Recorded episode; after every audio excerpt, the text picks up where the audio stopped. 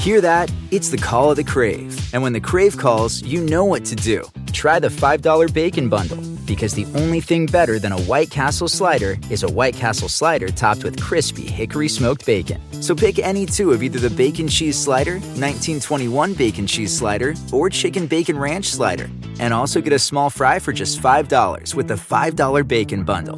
White Castle. Follow your crave. Want to connect with a family member who doesn't speak your language? Then check out the language learning program Rosetta Stone on desktop or as an app. Rosetta Stone is designed to immerse you in the language you're learning through an intuitive process. Plus, the True Accent feature even gives you feedback on your pronunciation. And with a lifetime membership, you have access to all 25 offered languages. Get started today. Visit rosettastone.com backslash pod50 to get 50% off your lifetime membership now. That's rosettastone.com backslash pod50 for 50% off.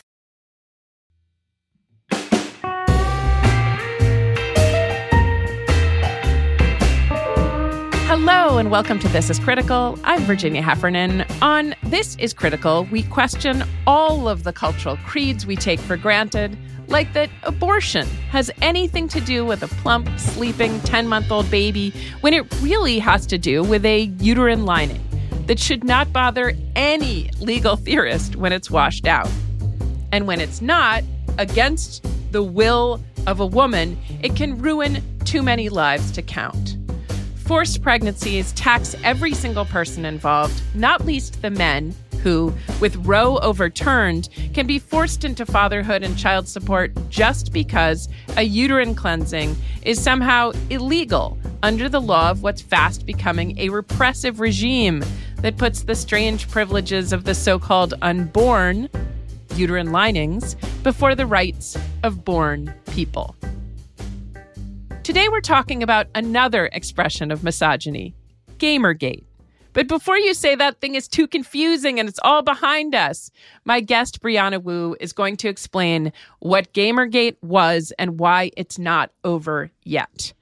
Wu, who was the target of the Gamergate violent trolling and online attacks, is also going to connect that experience to the potential demise of Twitter at the hands of its soon to be overlord, Elon Musk.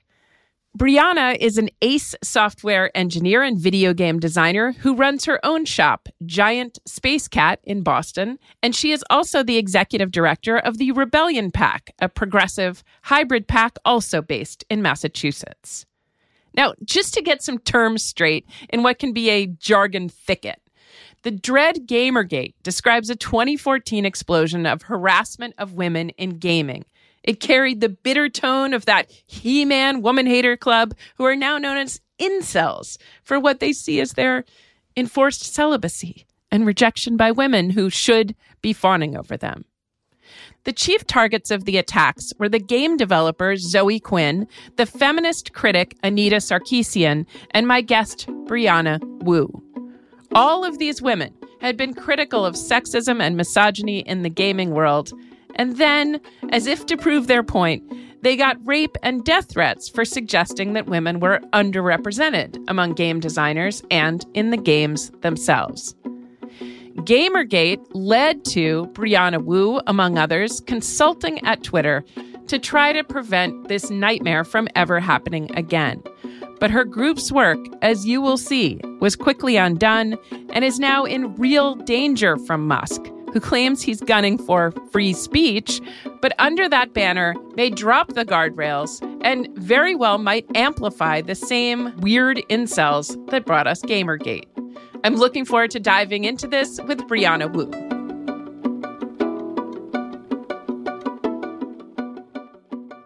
Your gaming career is not at all reducible to Gamergate, but right. Gamergate brought up some of the issues and some of the um, ambitions in your gaming history. So maybe you can tell tell us from your point of view because I am sick of stories that tell everyone that it sucks to be a woman on the internet. Right. So I don't want to go to oh, we can't stand getting all these threats and it's the worst thing in the world. It is a tiny fraction, and I get harassed a lot. You get harassed a ton. It is a fraction of my life online as it is for you. So tell us about your career in gaming with a sidebar of Gamergate?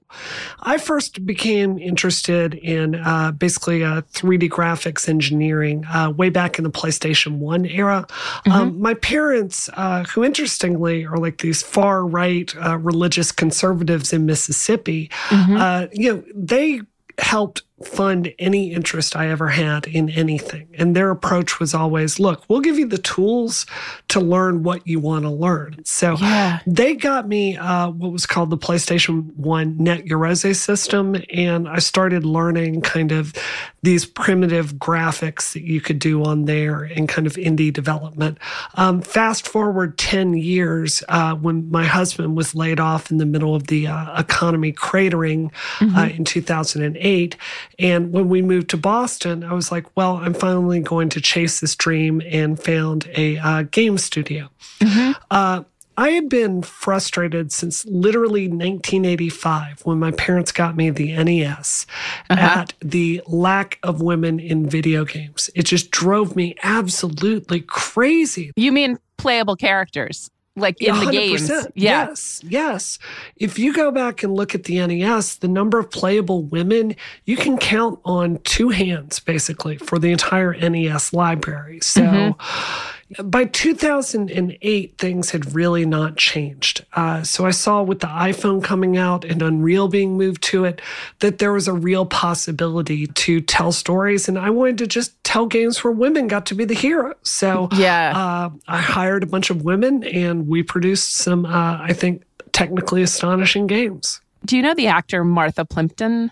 Um, oh, yes, yes. Yeah, but I heard her give an interview um, on this Rosanna Arquette project about women in acting and sh- and film, and she said, um, "I don't want more strong women."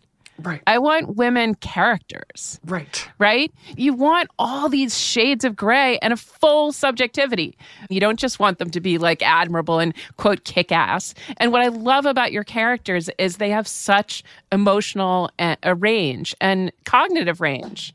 Yeah, uh, I'm really proud of this for Revolution 60. So, if you look at the characters for our game uh, that we shipped in uh, 2014, you know, yeah, you have your tough commando, like warrior character, but you've also got this really cynical uh, leader that's kind of just burnt out on every single level. You've got someone yeah. who's just psychologically broken and is kind of uh, a little manic because of it. You know, you've got this sarcastic scientist. And what I'm really proud of with that is you don't have one woman representing all women in our game. It's this range of personalities and emotions. Yeah. Those are the kinds of women I want to see in games. And I just think, I think that when men are writing them, uh, all respect to them, I just think we tend to come down to shallow stereotypes. I don't think there's that emotional depth there.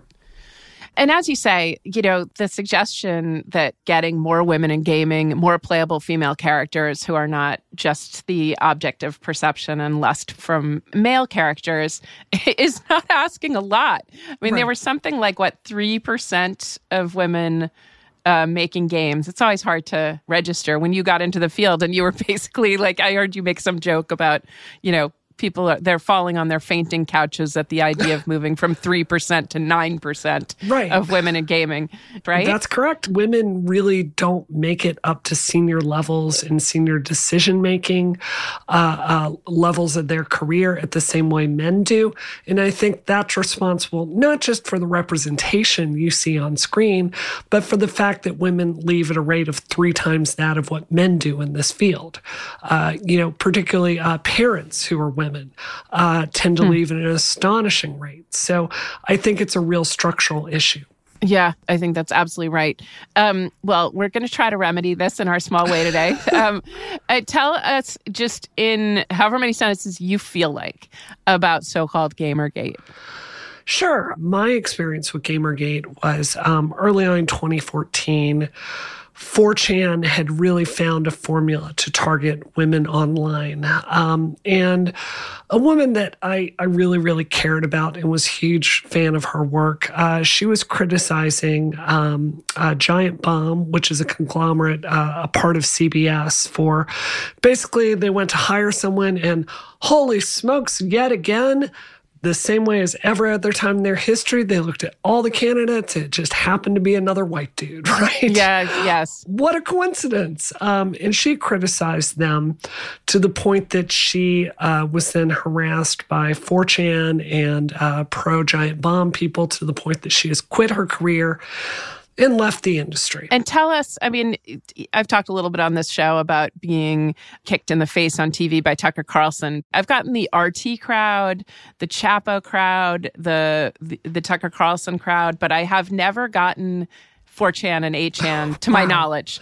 Um, so tell me about the differences in that experience between what I what I've experienced and what I think people maybe are more familiar with you know what? I would actually suppose it's the same, to be honest with you, ah, because okay. a lot of NatSec people, believe it or not, looked at uh, Gamergate and then looked at uh, the Russian playbook to kind of divide Americans. And there are many NatSec professionals that believe that they looked at the work that Gamergate and 8chan and 4chan did as a tool to kind of exacerbate uh, existing divisions here in America. So I would, I would imagine it's practically the same thing. It's pretty uh, similar. Yeah. There's also communication between 4chan and 8 8kun or whatever it's called now. And parenthetically, for listeners not familiar with these, you know, kind of scroungier, darker, grosser precincts of the internet, um, this is the kind of thing that you know, uh, QAnon spins out of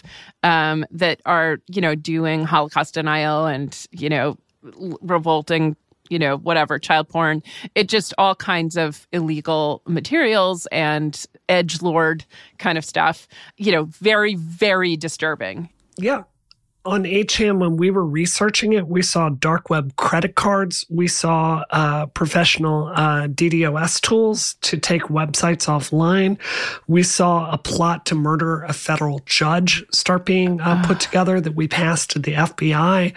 Um, you know, along with just your your regular disgusting crimes like uh, child pornography. I mean, it is it's a truly terrible bunch of people to be targeted by. So, to kind of bring it back to Gamergate, uh, they went after my friend. I spoke out against it, and eventually I found myself targeted by these same people to the point that uh, eventually there was a Law and Order episode about everything they did to me and Anita Sarkeesian and Zoe Quinn all kind of merged together in one character. Uh, it was death threats, rape threats, uh, threats to murder my dog, claims that they had murdered my dog when my dog suddenly died, um, hacking my bank account, trying to destroy my game studio's reputation.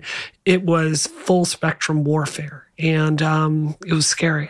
I mean, there are gradations here. So I've been doxxed, but then, like, you know, they go to the level of having to move, of having to get the FBI involved with credible death threats. That's, you know, it, it, there's a whole spectrum. I'm only doing this not to just like deepen our wounds again or even complain, but more to evoke for listeners what this is like. It's not it's not like, "Oh, I've seen that. Wow, people were really giving that person a hard time on Twitter today."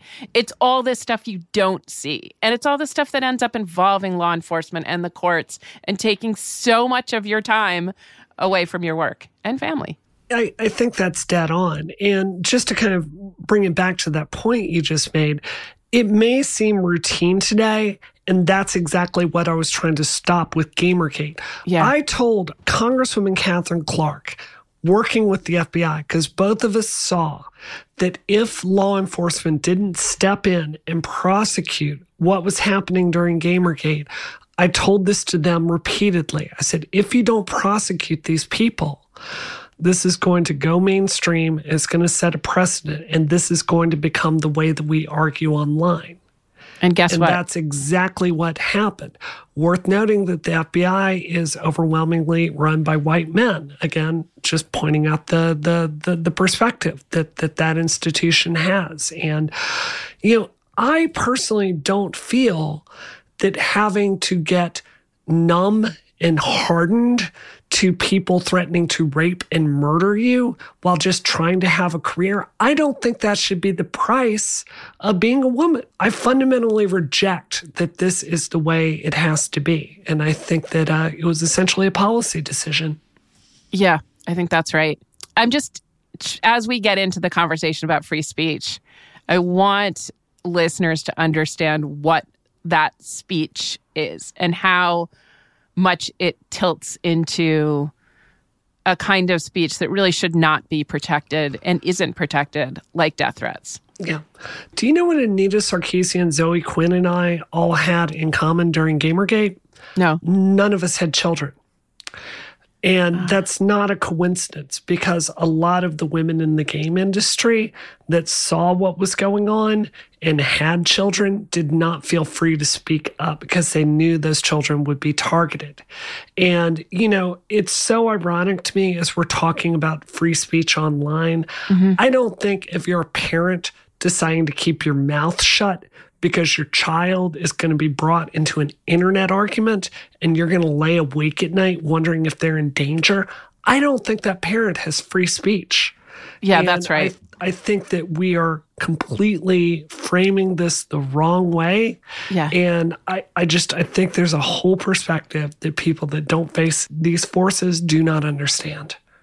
Yeah, I think that's right. All right. Moving on to Elon Musk, because what you just described is that sometimes a policy is created under the guise of free speech. But then paradoxically, it has a chilling effect on speech. So speech becomes more monotonous and sterile. You know, it turns to that pro scientific racism or the so called things that can't be said by people who fear cancel culture. And then all of a sudden, everyone's just saying the same things they've always said. They're just right wing things. We're not talking about right eliminating heterogeneous voices or even questioning Elon Musk's motives for what he might do with Twitter. But I think we're really talking about some policies that might have a chilling effect on speech. So, Brianna, tell me what happened when you first learned that Musk was zeroing in on Twitter. Well, I was I was really terrified to be honest with you. Um, in the aftermath of Gamergate, unsurprisingly, Twitter came to me and was interested in improving their policies on all of this. You know, yeah. uh, the fact was a lot of these rape threats and death threats were being automated by bots, and they wanted to find out how to uh, better um, to better stop these, frankly, TOS violations. And mm-hmm. That's terms of service, and by the, for listeners, yeah, it, which becomes significant. Go ahead. A hundred percent. Uh, so you know, we worked very, very, very hard on thinking about these policies in a really deep way. You know, something I cannot stress to you enough is how non political this is. A story that's not been told about Gamergate is how many people, um, like like Christian women, that reached out to me personally during Gamergate, being like, "Look, I feel like I can't go online and talk about my faith without being really made fun of and targeted by people." And the way I feel is, look, no matter who you are or what you believe in, I don't think you should be getting death and rape threats, right? right. I don't That's think you right. should be on the right, left, middle, whatever. I, I, I, so we were talking about universal policies applied to everyone to make sure everyone could get a say and participate in the conversation online. Mm-hmm. So when I hear Elon Musk getting in there, and you can read his tweets for yourself, uh, you know, it's very clear he feels censored and put out by these pesky, you know, leftists that want rules against doxing and hate speech and rape threats and things like that. So, uh, to be really honest, I'm terrified that he is going to roll back a lot of these policies that we worked very hard to put into place. We are going to take a short break. When we get back, what Twitter did in the aftermath of Gamergate and how that changed in 2016 when a certain former president started wielding his tweets for ill. Want to connect with a family member who doesn't speak your language? Then check out the language learning program Rosetta Stone on desktop or as an app. Rosetta Stone is designed to immerse you in the language you're learning through an intuitive process. Plus, the True Accent feature even gives you feedback on your pronunciation. And with a lifetime membership, you have access to all 25 offered languages. Get started today. Visit rosettastone.com backslash pod50 to get 50% off your lifetime membership now. That's rosettastone.com backslash pod50 for 50% off. The living room is where you make life's most beautiful memories. But your sofa shouldn't be the one remembering them. The new life resistant, high performance furniture collection from Ashley is designed to withstand all the spills, slip ups, and muddy paws that come with the best parts of life. Ashley high performance sofas and recliners are soft, on trend, and easy to clean. Shop the high performance furniture in store or online at ashley.com. Ashley, for the love of home.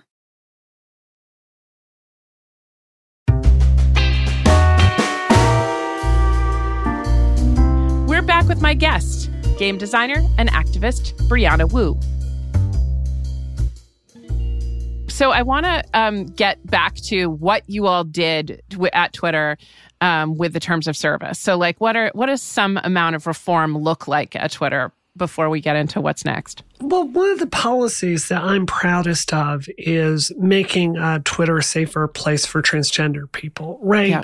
And I realize transgender issues are are kind of hot button for a lot of people, but I look at it like this is a group that has dealt with more than their fair uh, fair share of harassment, right? Mm-hmm. And I think that at a very basic level, all of us deserve to have education and healthcare, right?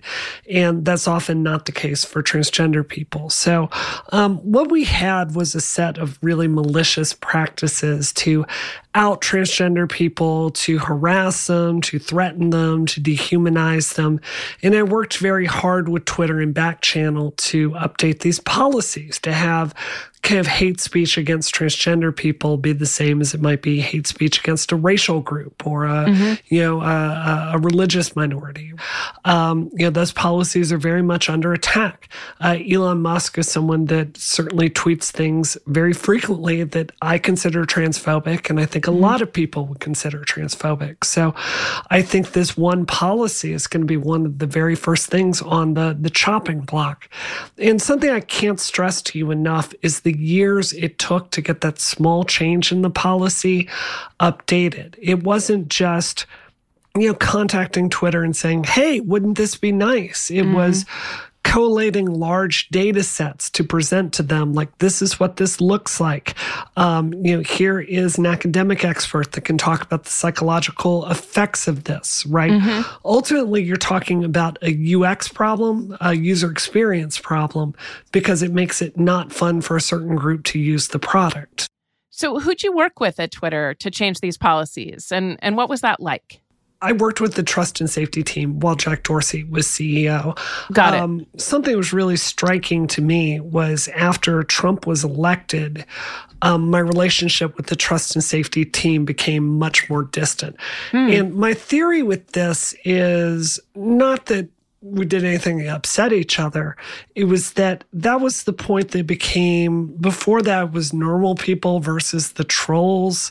Mm-hmm. And then after that, it became another stupid left versus right screaming yes. at each other issue. Yes. Yes. And that was when because they politicized it, it just got very hot and there was less room for the trust and safety team to maneuver.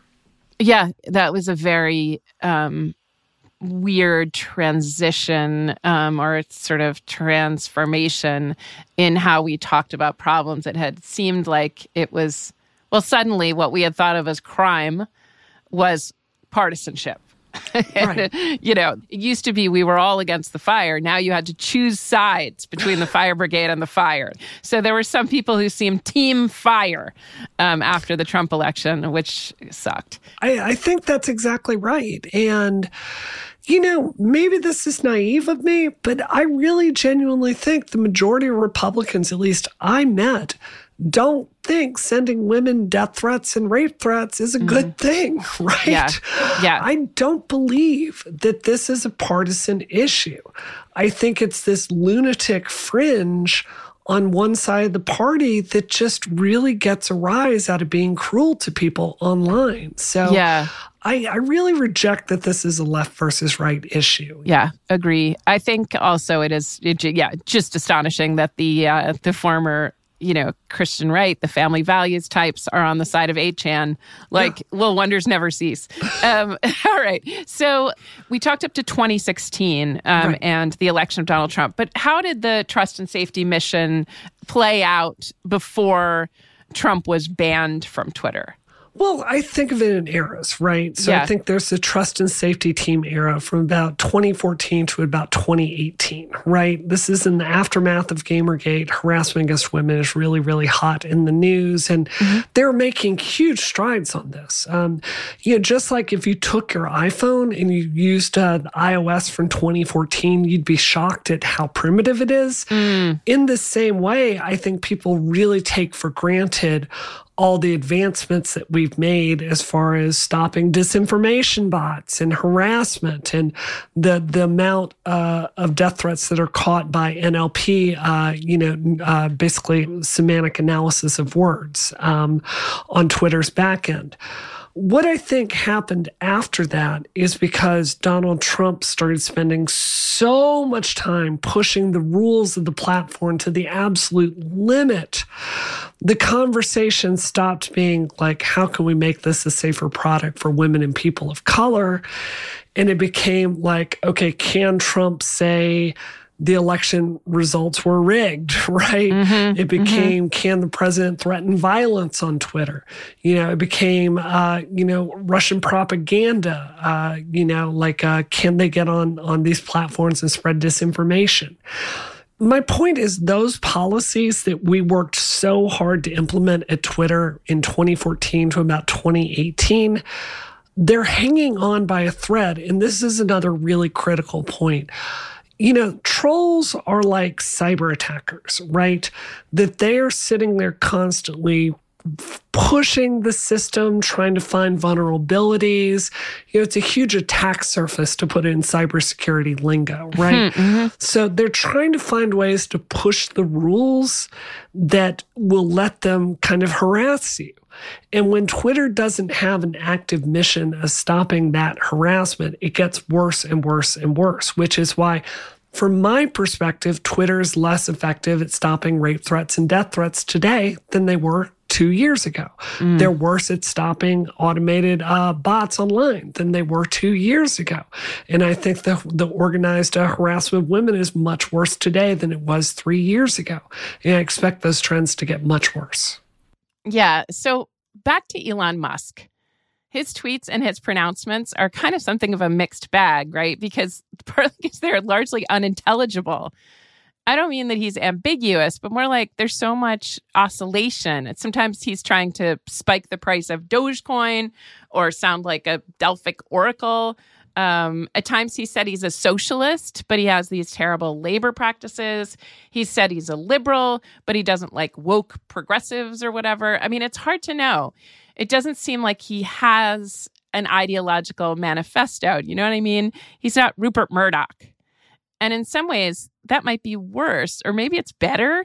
Tell me about what you think of the contradictory nature of Musk's public pronouncements. Well, he seems very similar to Trump in the sense that he seems to really want to get an emotional rise out of people and seems yeah. to get something from all that negative attention. Yep. Uh, he also seems to have a, a, great deal of a sense of victimhood. Um, also, just really to be honest, I think there's a very gendered reaction to Elon Musk. I think for a lot of at least a lot of the white guys that I know, I think they look at him as kind of a, a Tony Stark empowerment fantasy, right? What if I were a billionaire and all these crazy fun ideas I have, like tunnels under Las Vegas, I could go out yes. there and fund them immediately. That's what I want. I just want to speak my mind and not have anyone uh, criticize me about it. I think it's an empowerment fantasy for them. I can only speak for myself, but Elon Musk reminds me a lot of the brilliant jerks that I've met in the game industry that yeah. think they're really, really smart, but are kind of toxic to be around and take credit um, uh, for everyone else's work. So when I see Elon Musk, I see someone that's leading without empathy. And that's mm. a real danger sign for me personally. So you mentioned there are a couple of things people are watching with Musk in advance that we also because we know he is, as you say, he's trolling a lot. He's like just the ultimate edge lord, like you know, a, a video game character himself. Um, in the like the making of him himself into an icon. So those are some of the things we know about him. We know some things about his pronouncements, and then we know about his damn it commitment to you know electric cars. Um, mm-hmm. And, um, you know, the first ever really super muscular galaxy brain um, way to address putting the oil companies out of business. I know that wasn't his total intent, but he did get some some love from people who like hyper masculine approaches to problems um, in the green sphere, and that was new. Is it worth talking about whether we admire that or not? I mean, I certainly admire it. I also think there's a downside to this approach to solving climate change that we haven't really talked about. Um, yeah. You know, what I find frustrating is a lot of the the Tesla fans. Um, it's not that an electric car is a bad idea; it's that it's such a limited perspective on what we need to do to address uh, climate change. Right? Yeah. You know, uh, something not factored in is electric cars are much more damaging to roads because they're much heavier right? Hmm. You're also only as green as the um, the electricity is generated to get into your car. So we spend a lot of money on uh, generating electricity by coal. So um, I think what we've done is we've turned this into a consumerist problem, where the answer to this is to go, everyone buys a seventy thousand dollar Tesla, which is just not feasible when we need this host of of, of policy solutions like, you know, solar panels and more public transportation. You know, there's a, a whole range of things we need to be doing. And instead, we've kind of got this uh, very myopic view, in my opinion. After the break, what's the outlook for Musk at the helm of Twitter? Do we, can we all leave Twitter en masse?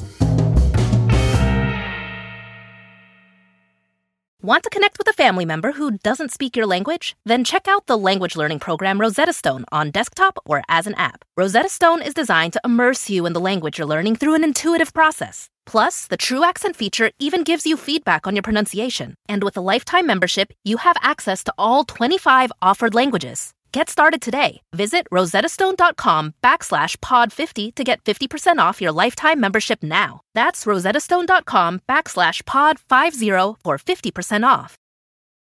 Whether you're a morning person or a bedtime procrastinator, everyone deserves a mattress that works for their style. And you'll find the best mattress for you at Ashley. The new Tempur-Adapt collection at Ashley brings you one-of-a-kind body-conforming technology, making every sleep tailored to be your best. The collection also features cool to the touch covers and motion absorption to help minimize sleep disruptions from partners, pets, or kids. Shop the all new Tempur-Adapt collection at Ashley in store or online at Ashley.com. Ashley, for the love of home.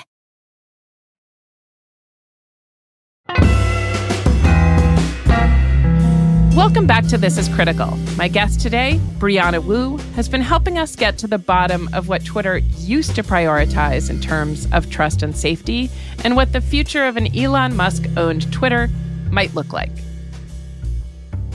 All right, let's talk about worst case scenarios with Musk. And I'm going to force you to come up with a best case scenario. Sure. So Musk buys this thing outright, and then uh, he's in charge and he's the techno king or whatever he calls himself at Tesla of this whole thing. What is your absolute dystopic vision? Okay, so we'll start with dystopic and then we'll go to the best case. Uh, yes. we'll cheer people up at the end. Yeah, exactly. Yeah, the dystopia is, you know, basically Twitter becomes exactly like Truth Social or Gab or Parler. Um, I don't know if you've spent time there professionally. I have just to kind of survey it. Yeah. Um, they're not happy places. It is it is truly it, it's exactly like 8chan right? Anyone says anything, harassment, sexist stuff, death threats, rape threats, personal destruction. It's just an absolute free for all. It's a miserable place to spend time, which is why I don't think those platforms have been successful. Mm-hmm. Um, you know, I think if it becomes that way, it's going to have a very very toxic effect on our news and uh, our ability to connect with each other. Mm-hmm. Mm-hmm. Um, if you want to say a best case scenario, yeah, you know, I'm an engineer, so I know a lot of people that work for Musk, and they all tell me similar stories that he's kind of the guy that wanders in. You've seen this in your professional life with like a big idea and tells you to get it done and then walks away and never thinks of it again. Yeah. So one of the ways they kind of mitigate that is we're going, yes, sir, we'll make that happen, and just waiting for it to never get brought up again. I think that that could happen at Twitter to some degree. But even in that best case scenario, him being at the top is going to have a terrible effect because it signals to other people that all this harassment and all this trollish behavior is okay. So even the best case scenario is going to leave these platforms much worse for all the rest of us. Yeah. And I want to go to Twitter itself because you and I both use it. I don't use it a lot. I use it all the time. I'm not afraid to say it. And Twitter, somehow it seems like even people who use it and use it well and love it and have should admit they love it will tell you it's a sewer hellscape. I don't know what Twitter they're seeing. I do block liberally anyone who trolls me, but yep. you would think that it was like nonstop people saying hateful things. And it's more, in my experience, nonstop you and I having a conversation about something interesting. Yeah. or you know people you would never get to talk to.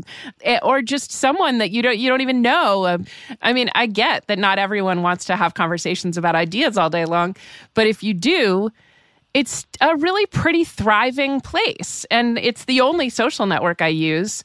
It's not sterile you know, and I'll know, I feel like I'll know when it gets to the Facebook slash Gab realm. I think that's exactly right. I think I I think Twitter in a lot of ways has made me a better person, right? It certainly yeah. widened my perspective on what say people of color or you know any number of groups experience on a daily basis. You know people with autism right? That's just yes. something i never thought about a decade ago right? Yeah. Uh, people with disabilities. I think twitter can connect you to those kinds of people but like you i i block extremely liberally yeah exactly. Right? um you know i also just to get back to the best case scenario to me, it seems like there's a really big opening for someone to go create a Twitter clone that puts trust and safety as the primary feature, right? Yep. I would certainly leave Twitter and go to a social network. I'm not talking right versus left. I'm talking just you don't get death threats and rape threats on it, right? Yeah. A product that was designed for those kinds of conversations that both you and I value. Yeah. I think there's a huge space for that. And, you know, there's a lot more venture capital right now than there is like people with the experience to build a product like that. So I would hope that the trust and safety team would consider going and taking the experience and building something new and better. I would certainly make the switch. Yeah, I mean, I think partly what might drive me to leave is not just if there was too much trolling, uh, but if Twitter lost its reason for being entirely. I don't know if you saw this really great piece in the LA Times by Erika Smith, but it was about Black Twitter. And what she said is it's not just about Black people using Twitter, but it's about Black Twitter, like hashtag Black Twitter, which for a long time has been this community of millions. This again is Erika Smith saying, but that community figured out how to turn this social media platform into an indispensable tool for real world activism, political power, change, and solidarity. So, what we're talking about is not like, is Twitter a hellscape currently, or will it become a worse hellscape with more Nazis? Right? It's like, there's so much that's interesting about Twitter. And if that part goes away, I can handle more trolls. But if the good part of Twitter goes away and Erika Smith thinks it will, then I really do need to leave. I mean, I've decided to hold on until that thing happens. Uh, but tell me where you're going to go, what you think lots of people are going to do, and maybe what you think a person should do with Twitter. Well, I'm not going to tell anyone what to do. Uh, like, it's when I think about my professional career, like I met you on Twitter, obviously, I met my boss on Twitter, right? Like yeah. there's, it's such a an indispensable professional tool. I can't just cancel that, right? Like that's like um, canceling my own career. So I think it's kind of similar to Facebook, where at a certain point with Facebook, I came to the conclusion that Zuckerberg was really building something that was contrary to my values. So yeah. I didn't close my account. I just only post about three or four things to Facebook a month, right? Yeah. Um, so I think with Twitter, if it does become much more toxic, you know, um, I can tell you, like, one of the first things I did when I heard this news is I uh, spent uh, $3,000 on that camera I'd really been wanting for a long time. And yeah. I'm going to do more social media photography and TikTok, right? Yeah. I'm going to stretch some new creative muscles and see if somewhere else can feel like home. So, um, you know, I think there's this middle path, which is simply tweet a lot less and spend more time somewhere else that people aren't talking about.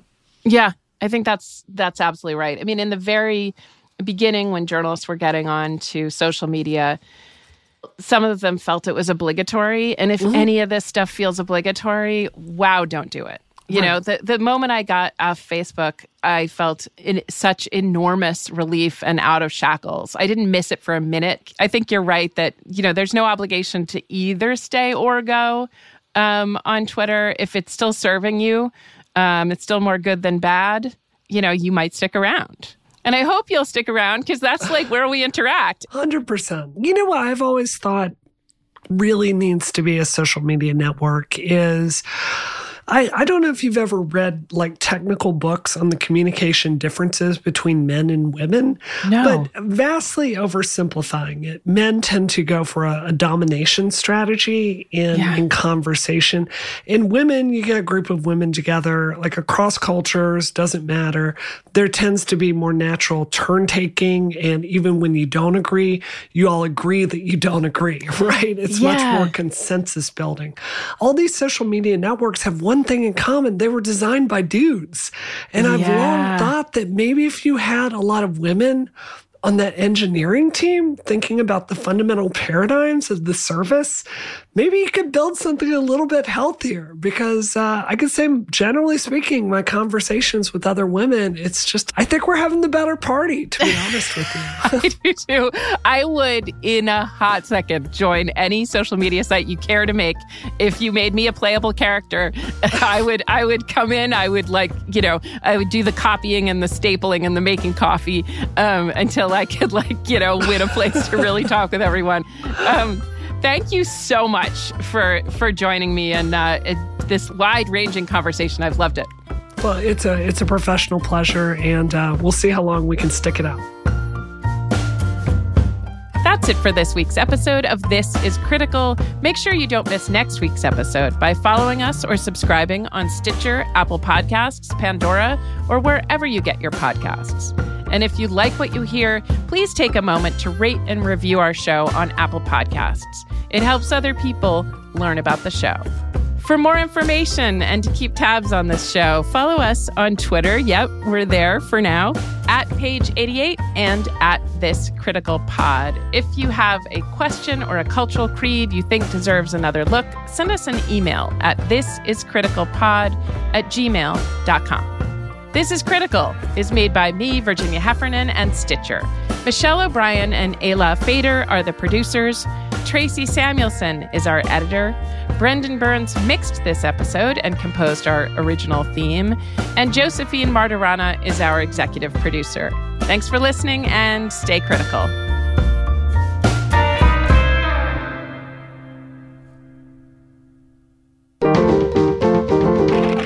Stitcher.